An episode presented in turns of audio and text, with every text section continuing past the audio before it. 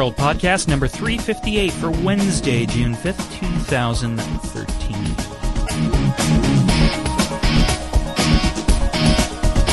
Hi, everyone. This is Philip Michaels. We're here just a few days away from the Worldwide Developers Conference. So let's talk about what you can expect to see and hear and read about next week with a panel of Macworld luminaries. It's Dan Moren, everybody. Hi, Phil. Hi, Dan Moren. It's good to be here. Thanks. You know what's better than just one Dan? Two Dans, which is why we have Dan Frakes. Hi, Dan Frakes. Hello, Phil. And uh, you know what's better than two Dans? A Serenity. It's Serenity Caldwell. Hi, Phil. This is the worst introduction ever, That- but we're that's going the to official exchange rate is two Dans to one Serenity. exactly, I'm glad I know that now. exactly. Um, and and now two Serenities. No, wait, no, we don't have another Whoa. Serenity on staff. There's There's only one Serenity. Where? I must. Yes. I thought you would form a club. Nope, that's not how. Yeah. Only the fittest survive. Eh. Anyhow, and just one Phil. But uh, and there's only one WWDC, and it's next week. And um, I think we should uh, start off by talking about the thing that um, all our uh, listeners are probably interested in, and that is, of course, cha- potential changes to the AppKit and Core animation uh, frameworks, and how that will affect application development. No, we're going to talk about products. That's we're going to talk about products. Apple has gone practically all of 2013 without releasing a product, save for that that an iPad capacity bump here or there, and I think people are. Uh, Waiting to see what new uh, gizmos and gadgets come out of Cupertino.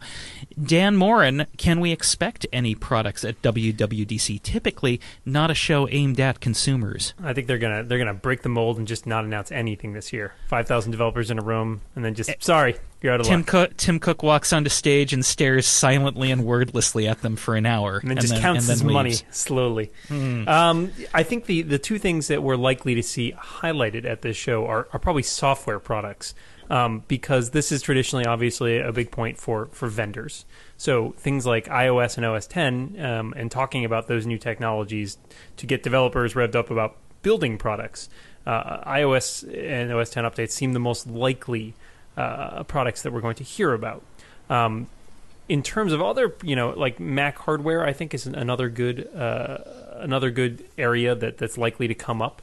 Um, the MacBook. Uh, there's been some rumors about MacBook refreshes with some of the new chips that Intel is announcing, um, and of course, the big question I think in a lot of people's minds is the Mac Pro.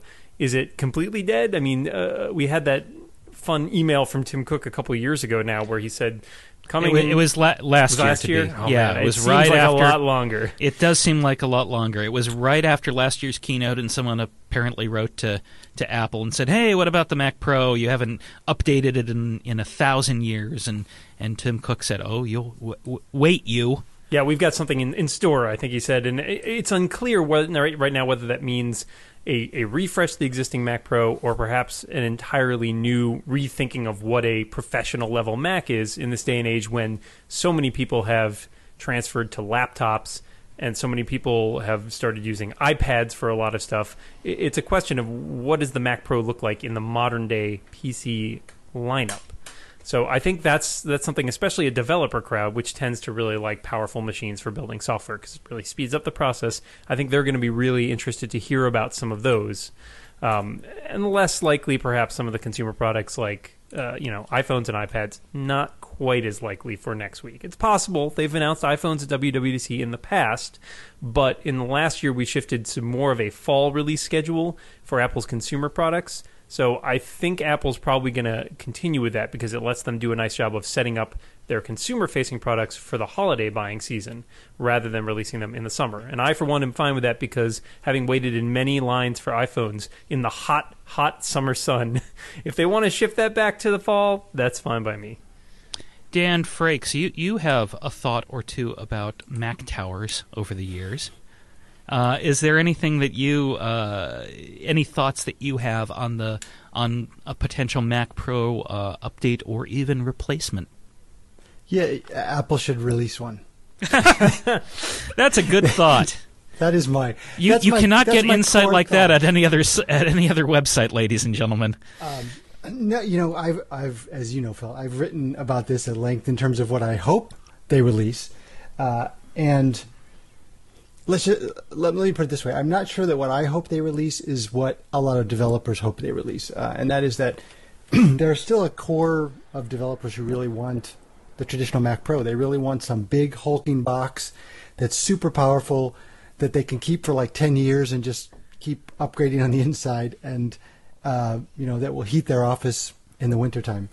Uh, I'm and a lot of other developers and a lot of non-developers are looking for something that's a little more expandable than a Mac Mini or an iMac, but that is still pretty powerful, can be upgraded a little bit, and um, is a little less expensive. And you know, I have to say, I've been having this pipe dream of this machine for years now, but given Apple's recent uh, trends in their hardware, I would not be surprised if this is the year they do something like that. Um, partly because of you know they've just they've really embraced this whole thing with SSDs, no optical drives, expansion through Thunderbolt, um, all the things that are exact opposite of a traditional Mac Pro. Big you know multi hard drives, multiple optical drives, um, PC uh, card expansion, and so I would not be surprised if Apple were to come out with something that was less traditional expandable and more um, just power efficient, smaller, but still pretty powerful. And then to go on on stage and say, and this is why you you don't really need PCI cards. Don't worry about it. We've got it covered. Um, I, I could see that happening. I'm not going to put money on it, but that's I could definitely see them up on stage doing that. in terms of the um, the MacBook, uh, ooh, magic. In terms of the MacBook uh, replacements uh, or updates, what what would be an overview of what we could expect there? Obviously, uh, uh, Dan Moren alluded to the the Haswell processors that Intel uh, just this week is. Uh, is promoting over over in uh, Taipei at the Computex trade show. Uh, what what kind of developments can we expect there? I, I think that you know processor bumps are the most likely. This is not going to be this is not going to be a, a situation necessarily. I think where we see a huge release of a you know radically overhauled machine. Uh, it's possible, but it seems much more likely that what we're going to get is an incremental update, a speed bump in terms of processors, maybe some more RAM. Um, the big question I think that remains is what is we've started to see the transition for Apple's laptops into Retina displays with the 15 inch and 13 inch MacBook Pros. I think there's a question of whether or not the MacBook Airs will follow in that in their footsteps. Um, and if so, whether that would happen now or whether it's something that's a little more down the road. Right now, they're they're sort of the they've replaced the old just vanilla MacBook as the entry level uh, portable for Apple's lineup. Uh, so uh, adding a Retina display would certainly bump the price up a little bit, and it would take a hit on battery power and that kind of stuff. So I, I think maybe not right now, um, even though that is something that, that could appeal to a developer environment. I, I think it's less likely. I think mostly we're going to see processor and RAM upgrade. You, know, I, I, I agree with Dan on the MacBook Air. The one thing that I think, speaking of Retina displays, that is the even bigger question is that is Apple finally going to release a desktop display with a Retina resolution? Uh, a lot of developers have been asking for that for years. People who are Mac Pro users or might get whatever new Mac Pro might come out. Uh, you know, developers they a lot of them have actually said, I I do all my development work on a desktop Mac, but I can't do Retina Mac software on that Mac because someone might be using a MacBook Pro that has twice the resolution of what I've got. So I've actually have to have a Retina MacBook Pro just to be able to test my software. Uh, so I think there's a lot of demand among sort of power users and developers for a Retina desktop display. Well, it certainly would make sense to go along with a purported new Mac Pro, but the question there would be how big would that display be? I mean, Apple's pretty heavily cemented itself into the 27 inch, you know, cinema display realm. If they try and shoot for a 27 inch Retina display, uh, that's quite a few pixels horizontally. I can't do the math in my head, um, but it's definitely it is a lot. Number one, number two, uh, it, it they may not have uh, the supplier power to make those in any great uh, capacity without the price being incredibly expensive. So it's, I mean, granted, the Mac Pro is supposed to be a you know a pro machine, and if they market it as that, I bet they could probably get away with releasing a Retina display. But the question is, you know, whether will they release a 27 inch display? Will it be closer to, you know, will they will they sacrifice size uh, for the Retina? I seem to recall, and um, the vast listening audience can correct me if I'm wrong, but Apple has uh, launched displays at WWDC before, so this this isn't outside of the realm of of possibility. Um, and of course, we're all looking forward to that Retina display Mac Mini. But um, let, us go around. Uh, Dan Moren alluded to stuff that we likely won't see. We, we're all in agreement that probably not a new iPhone. It, it seems unlikely. I mean, it's it, it's been less than a year since the iPhone 5 came out. I don't think they're in dire need of updating it right now, and I think uh, they're more likely to. They might rejigger some of the low end of of the lineup and say, you know, what do we have available uh, in terms of like older generations of phones? Because you know, right now they're still selling the iPhone 4S. Um, and the iPhone 4. So we might see some changes on the low end. And there's been a lot of rumors about low end iPhones, but uh, by and large, I'm not sure that this is the right place to introduce that. Certainly, from a consumer perspective, the, the counter argument is you know these are the guys who build the apps or the phones. So if you want to get them jazzed about doing something new you can show them well here's this new thing to develop for. But i, I doesn't seem to me like this is going to be uh, where we see that kind of announcement Apple traditionally hasn't been one to play its cards ahead of time, so I don't think they're going to show hardware that they're going to release in the fall just to get developers jazzed. They've never done that before. Uh, and they, I mean, they moved the iPhone release to fall specifically so that they could take advantage of the winter market and the holidays and get people jazzed about, you know, getting more iPhones in the quarter where they traditionally sell the most iPhones uh, rather than having people decide, oh, well, maybe I should wait because the summer is really not that far away. Uh, so it really doesn't make sense for them to show any iPhone or even iPad hardware at this point. Yeah, and Apple has been over the last few years steadily attempting to wean people off the idea that WWDC is a new hardware show, right? A, new, a showcase for new gear, unless that gear is directly related to developers. Hence the the Mac Pro, the um, the MacBook Pro. Uh, and so it's been what three years or so since they've actually announced a new iPhone at WWDC. Is that right, Dan or Serenity? Uh, I think it's is only two, two or three. Yeah, the math checks out. The, yeah, yeah, yeah, and, 4S, and, I think. Right, and they haven't announced other hardware at WWDC for a while now. So I think it's a pretty safe bet that if they do talk about hardware, it's going to be stuff that is focused on the developers and the pro market. So no iPhone, no iPad, no watch. No Apple Watch? That, Tim I, Cook walks on stage and goes, "Oh, let me check the time. Oh, what's this on my wrist?" And the and the, the audience goes crazy. It would be a big moment. It would be an interesting thing to see at WWDC, and certainly from a developer perspective, uh, it would be cool because obviously developers would have to develop for it. But I really, I don't see it happening this year. I think Apple has too many balls in the air right now um, to launch a new product, especially to launch a new product um, that's had nothing but buzz and nothing, you know, at, at the very least, they would have to say something along the lines of Google Glass, where it would be, oh, yeah, we have this prototype, developers develop for it, and then it'll be launched officially in the fall. Um, but I think that's, I feel like that's still at least six months a year away.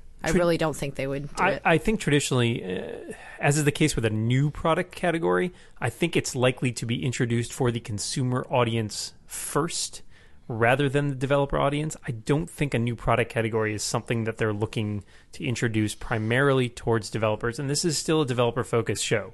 Uh, I think, again, you'll see that likely, you know, more towards a holiday season. And I agree with Ren that I think next year is more likely. Um, one of the potential wildcards could be um, the Apple TV set top box, which we've seen a lot about. Um, it's possible there's been rumors for years that, about developers being able to write apps for that. Um, possible we could see something about that. I, personally, I don't think it's super likely because it seems very much that that has remained a curated space for Apple. They're going to go out and find the partners they want to work with, people like Hulu and Netflix and the Wall Street Journal, and they're going to, you know, curate the content that we see there. Um, we have heard rumors or rumors. CW, the CW has stated that they are going to have, you know, sort of an app on the front of the Apple TV. um, sometime soon. It's possible that could get an announcement, but I, I don't think Apple is quite ready to turn the Apple TV into the wild west of app development yet. It would certainly be in line with the um, with the iPhone playbook, which Apple introduced and sort of, hey, we build all the apps and we build the OS, and it's it's a closed shop. And then a year or so later, they Right. It, down the road they open it up to After they tell everybody that web apps are the way to go. Yeah, well, the less said about that, the better. So you're you're not expecting Tim Cook to go, hey, I wonder what's on TV tonight. Oh, what's that behind me? It's a new Apple television set That I control with my watch. which that I control with my watch. That an, again, another big moment. I'm giving you great ideas, Tim Cook. Uh, if only he were listening. No, I really do think He that is he'll probably listening. save those. How dare you. in his heart. Okay. Um, yeah, those kind of announcements make much more sense to be announced at a consumer focused event, which Apple, I mean, Apple hasn't thrown any consumer focused events so far this year, which hints that they're really focusing on what they're working on for WWDC. So we may see some more consumer events later in this year or in early 2014. Tim Cook did hint on uh, on his call with investors. I believe the last the the most recent financial results. He mentioned that Apple April. had big things to yeah big things to show in fall of 2013 and all throughout 2014. So it, it really does sound like 2014 may be the uh, the year for new product categories. We've uh, Dan Moren mentioned it at the the the, the outset, uh, and it's hardly a state secret that Apple generally uses WWDC to preview the next versions of iOS and Mac OS, or just I guess OS 10 now. Um, let's talk about iOS. Uh, it would be seven at this point, wouldn't it? Uh, Ren, what uh, are you expecting to see on the iOS uh, seven front? I do think we'll see a basic simplification of the operating sy- in terms of the look of the operating system on iOS and quite likely on OS 10 as well. Uh, I would like to see some of the major apps uh, get a little bit of a redesign. Um, Mail has gotten some very nice, slow refinements over the years, and I'd really like to see uh, a sort of innovative new tackle on that, especially given what uh, Google's been doing with the Gmail for iOS app and what Apple and what third party developers have been doing on the App Store with mail programs. Uh, I'd like to see messages maybe get a little bit of an overhaul and maybe a little less bubbly, a little more functional. Um, I yeah, I, I the the design interface I think is one of the the biggest the biggest overhauls we'll see in iOS seven. Um, in addition to that, there have been rumors about AirDrop, uh, which is the peer to peer, not peer to peer, uh, Wi-Fi local Wi-Fi sharing uh, that was introduced in OS 10 Lion, I believe. Was it introduced in Lion or Mountain Lion? I think it was Lion. Lion, yeah. Yeah, it se- seems liony.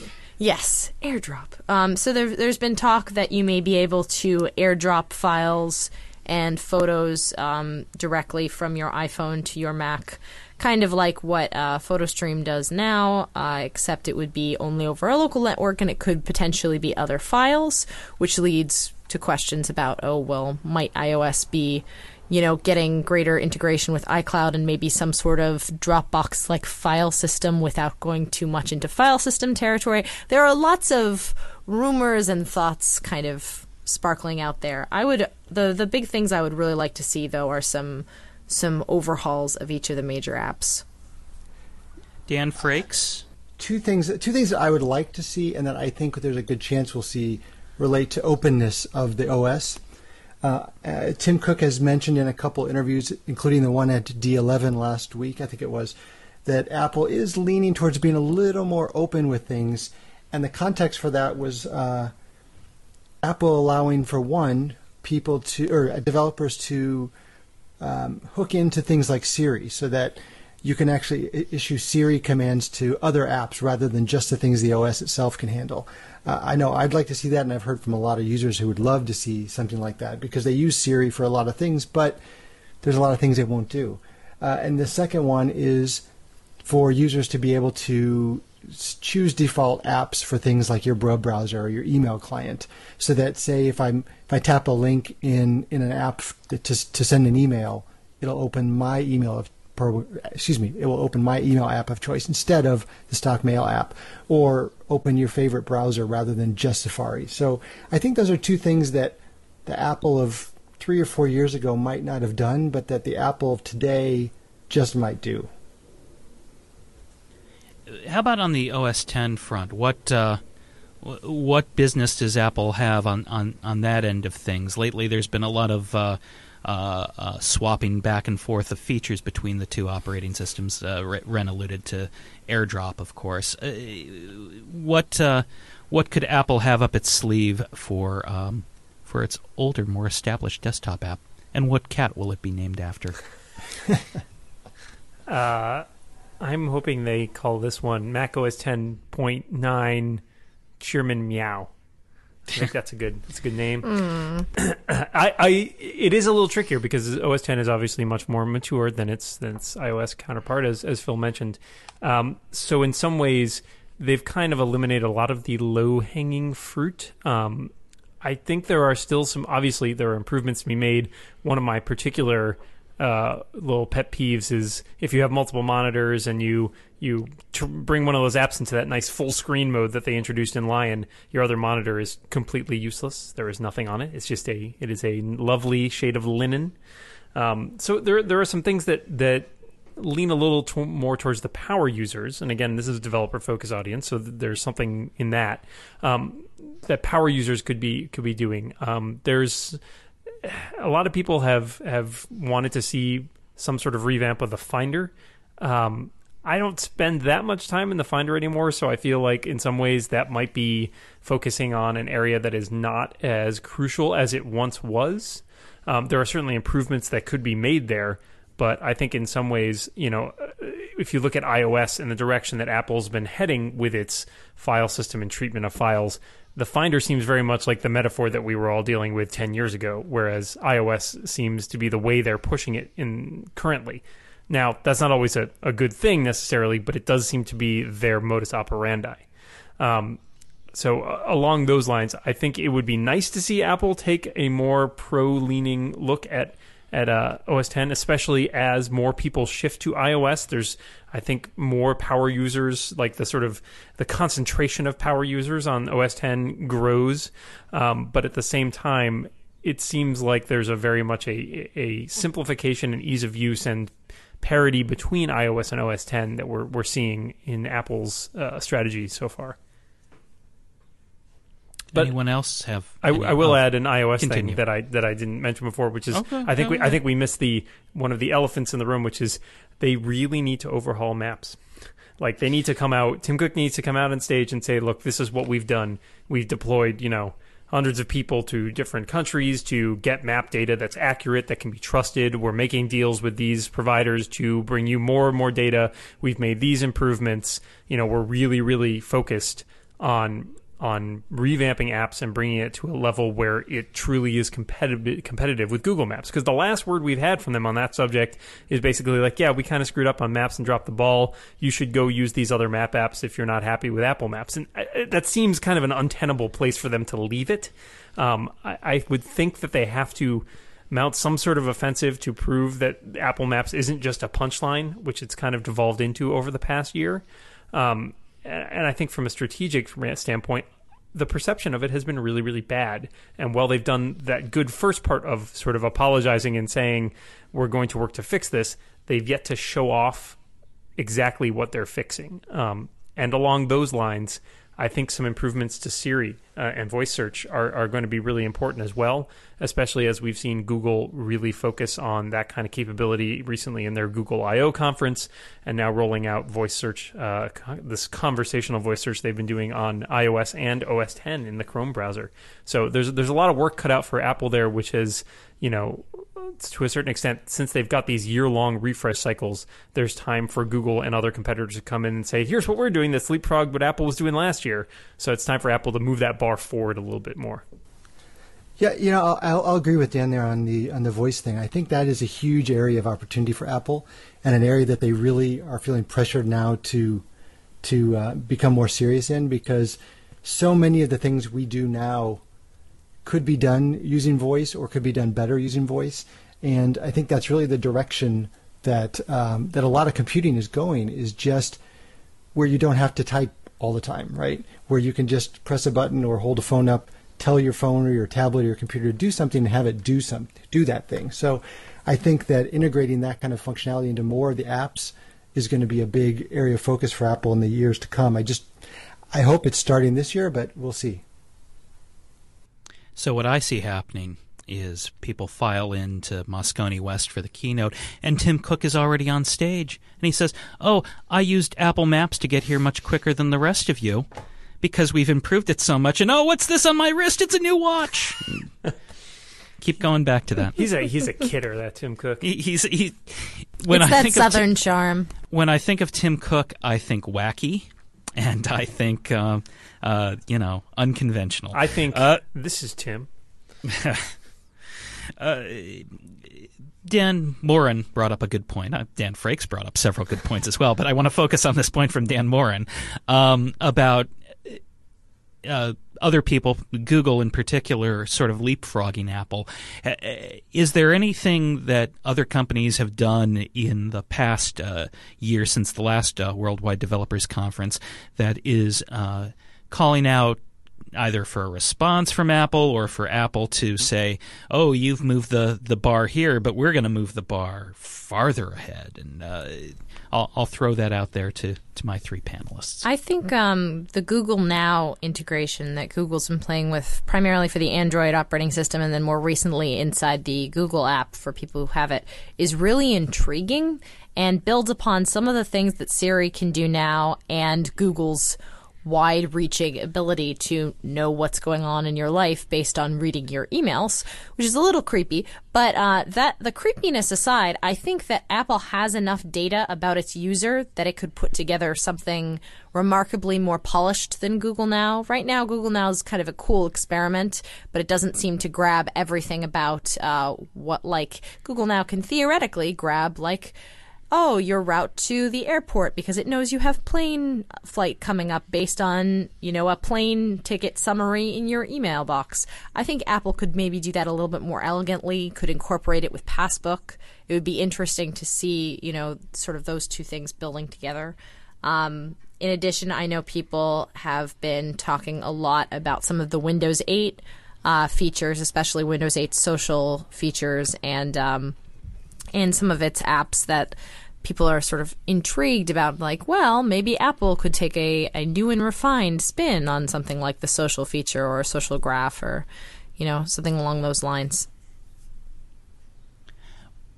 we've talked about some some rumors we've heard. One of the ones that's been circulating this week is uh, iRadio, which uh, would be Apple's uh, Apple's attempt at uh, a streaming music service a la Pandora. Um, the report is that Apple has allegedly uh, completed a deal with uh, with Warner Brothers. Uh, the, their music arm, and just has to get Sony on board, and then it'll have uh, all the partnerships it needs. And some people are even suggesting that you could see an iRadio uh, uh, thing announced at Worldwide Developers Conference. That would seem not keeping in line with the uh, developer focus, though, wouldn't it, uh, Dan Moren? Well, it's also timeline wise, it's a little strange considering they're just finalizing deals now and they're still lacking. So to- Sony has two arms um, and like four legs, and I don't really know what else. But so so Sony has two different branches. One of which is deals with its actual like music, it's its music label, and the other one which I think deals with songwriting. Um, and they're actually two distinct business entities, and it hasn't struck deals with either of those, but it does have deals with Universal and Warner Brothers, as you mentioned. So I don't think this is necessarily going to be a situation where they want to come out and say we're launching with like half the music. Um, and given that it is a developer focused event and it doesn't seem like there's a lot of real hooks there for developers to do things with um, that seems very much like an apple contained service that is going to be something that they sell to consumers and there's not really going to be a lot of opportunity for developers to, to use that for their own needs. Um, i think it's less likely and we've really traditionally seen media and especially music stuff in the fall from apple. So I would not be convinced that we'd see something like a, a, streaming service from them at WWDC. I do think it's likely based on all the chatter that we've heard. and the fact that it just seems like an opportunity for them to move into and play against Google and Spotify and Pandora. Um, but I don't think that we will see that next week. You know, well, we'll. Oh, go ahead, Frakes. I was just going to say I generally agree with Dan about the timeline. On the other hand, to play devil's advocate, the uh, You and that devil. Yeah, the there there's the ass. I mean, Apple has in the past said, "Hey, we've got this new service. We don't have all the stuff on it yet, but here are the first three companies that are giving us stuff, and we'll get the rest." Um, I think I remember that with movies, with TV shows, with iTunes Store. So they have a they have done it. Uh, and the other thing I would say is just that two things. One is that you know Google just released their streaming service. A number of the other services, streaming media services, have announced big updates recently. Uh, there is kind of a time pressure for Apple to sort of get in on this market, uh, and who knows? They might want to say, okay, we've got to give one consumer thing this week, just so that all the crazy media people don't come away saying, ah, there was nothing for consumers, which you know is going to happen if Apple really focuses on just developer stuff. So, I mean, I, I could see Apple looking at that and saying, "Well, let's let's do it." But um, I, I would lean towards no, but I wouldn't be surprised if it was yes. Yeah, if I could, if I could just jump in there, devil's advocate, I would point out that um, I've never known Apple to do anything anticipating what the what the headline response is going to be. I, I don't think that enters into their calculus. Yeah, I, I would tend to agree. I think Get a new advocate, devil. Yeah, the, sorry that that devil is just he can't find good help anymore. Sorry, No. Dan. Um, you guys spend a lot of time talking to uh, uh, developers. What are sort of their hopes and dreams and ambitions for what Apple is doing next week? What's the What's the word on the street? Be the huggy bear of the developer community, Sources tell this reporter. and yeah, and and uh, and give us the four one one. that's a that's a lot of metaphor right there. It I, is. I got to sort it is. through I, it. I sort of lost sight of that about eight I, metaphors I will ago, tell so- you what the one thing overwhelmingly uh, from developers is fix iCloud. There have been a lot of complaints about iCloud, specifically about the way that, and this I'll try to avoid getting too technical, but the way that they've architected what is called the core data syncing, which is to say, if you have a database of information in your app and you want to sync it over iCloud to an app, your app on the Mac or app on another iOS device, that system sounds like it's fairly fundamentally broken. Uh, and based on conversations I've had with developers, it's not something that is necessarily. It, it's something that is doable technologically, but the way that the system is currently built is just problematic, and they kind of need to. It sounds like scrap it and rebuild it, um, and that's caused a lot of problems because while we've seen while we have this sort of image of iCloud as being this one monolithic thing, even it's it's really all these different services. And even when it comes down to data syncing, you've got these multi like three different services depending on what kind of data you're storing. So the information like when you open Pages and you see all the files you've stored in iCloud, that's you know syncing documents back and forth but that's a totally different system in some ways from syncing like databases of information like if you're using yojimbo or or something like that where it actually uses a database of information rather than like documents based that's a totally different system so a lot of developers are really unhappy with with iCloud data syncing and it's kind of a black box. You sort of put things in, you don't know exactly what's going to come out the other side. Um, we've seen a lot of developers who are building their own systems to try and avoid this or relying on third party systems like Dropbox. But I'm thinking of particularly uh, the Omni Group, which recently announced that they were going to do their own document sort of syncing, data syncing service for their apps, and that they might let other apps hook into it at some point um, by providing it as an API. So I think that's to my mind, that seems to be the number one thing on a lot of developers' mind is uh, cloud services are increasingly important for apps. People have multiple devices and expect their information to sort of follow them around, and we need a system that actually works and that we can use in our apps. Ren, what have you, what have you been hearing? Well, definitely a lot about iCloud and the relative ways in which it could be improved. Um, I know some developers are also hoping for some improvements to Xcode, um, specifically in terms of interoperability between iOS and OS 10 apps. People who are trying to maybe port some of their iOS code, making that a little bit easier.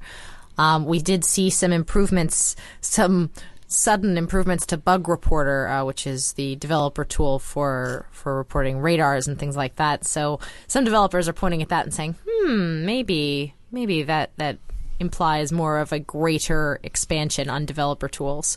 Um, so we may we may well see an Xcode, you know, four point.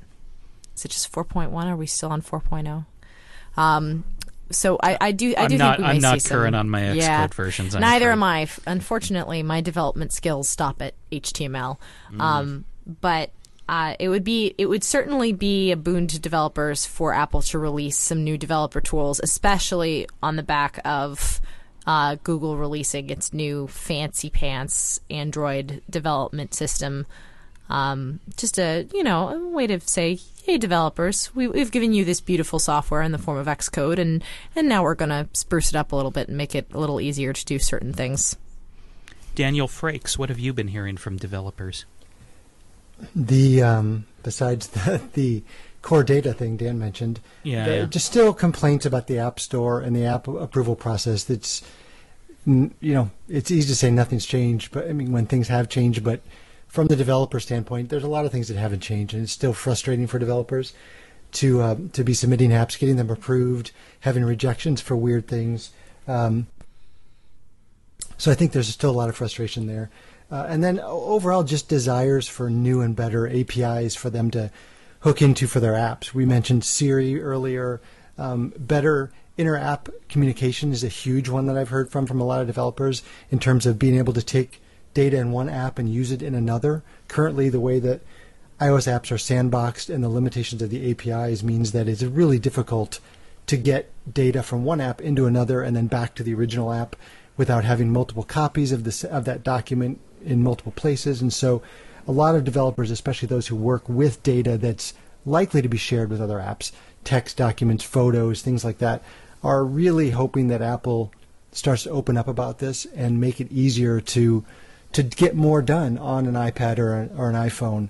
Uh, and I think there's pressure on Apple to do that now too, because when when the I, iOS first debuted, and especially just on the iPhone, people tended to not use multiple apps at a time. They tended to do one thing, stop what they're doing, go somewhere else, do something else.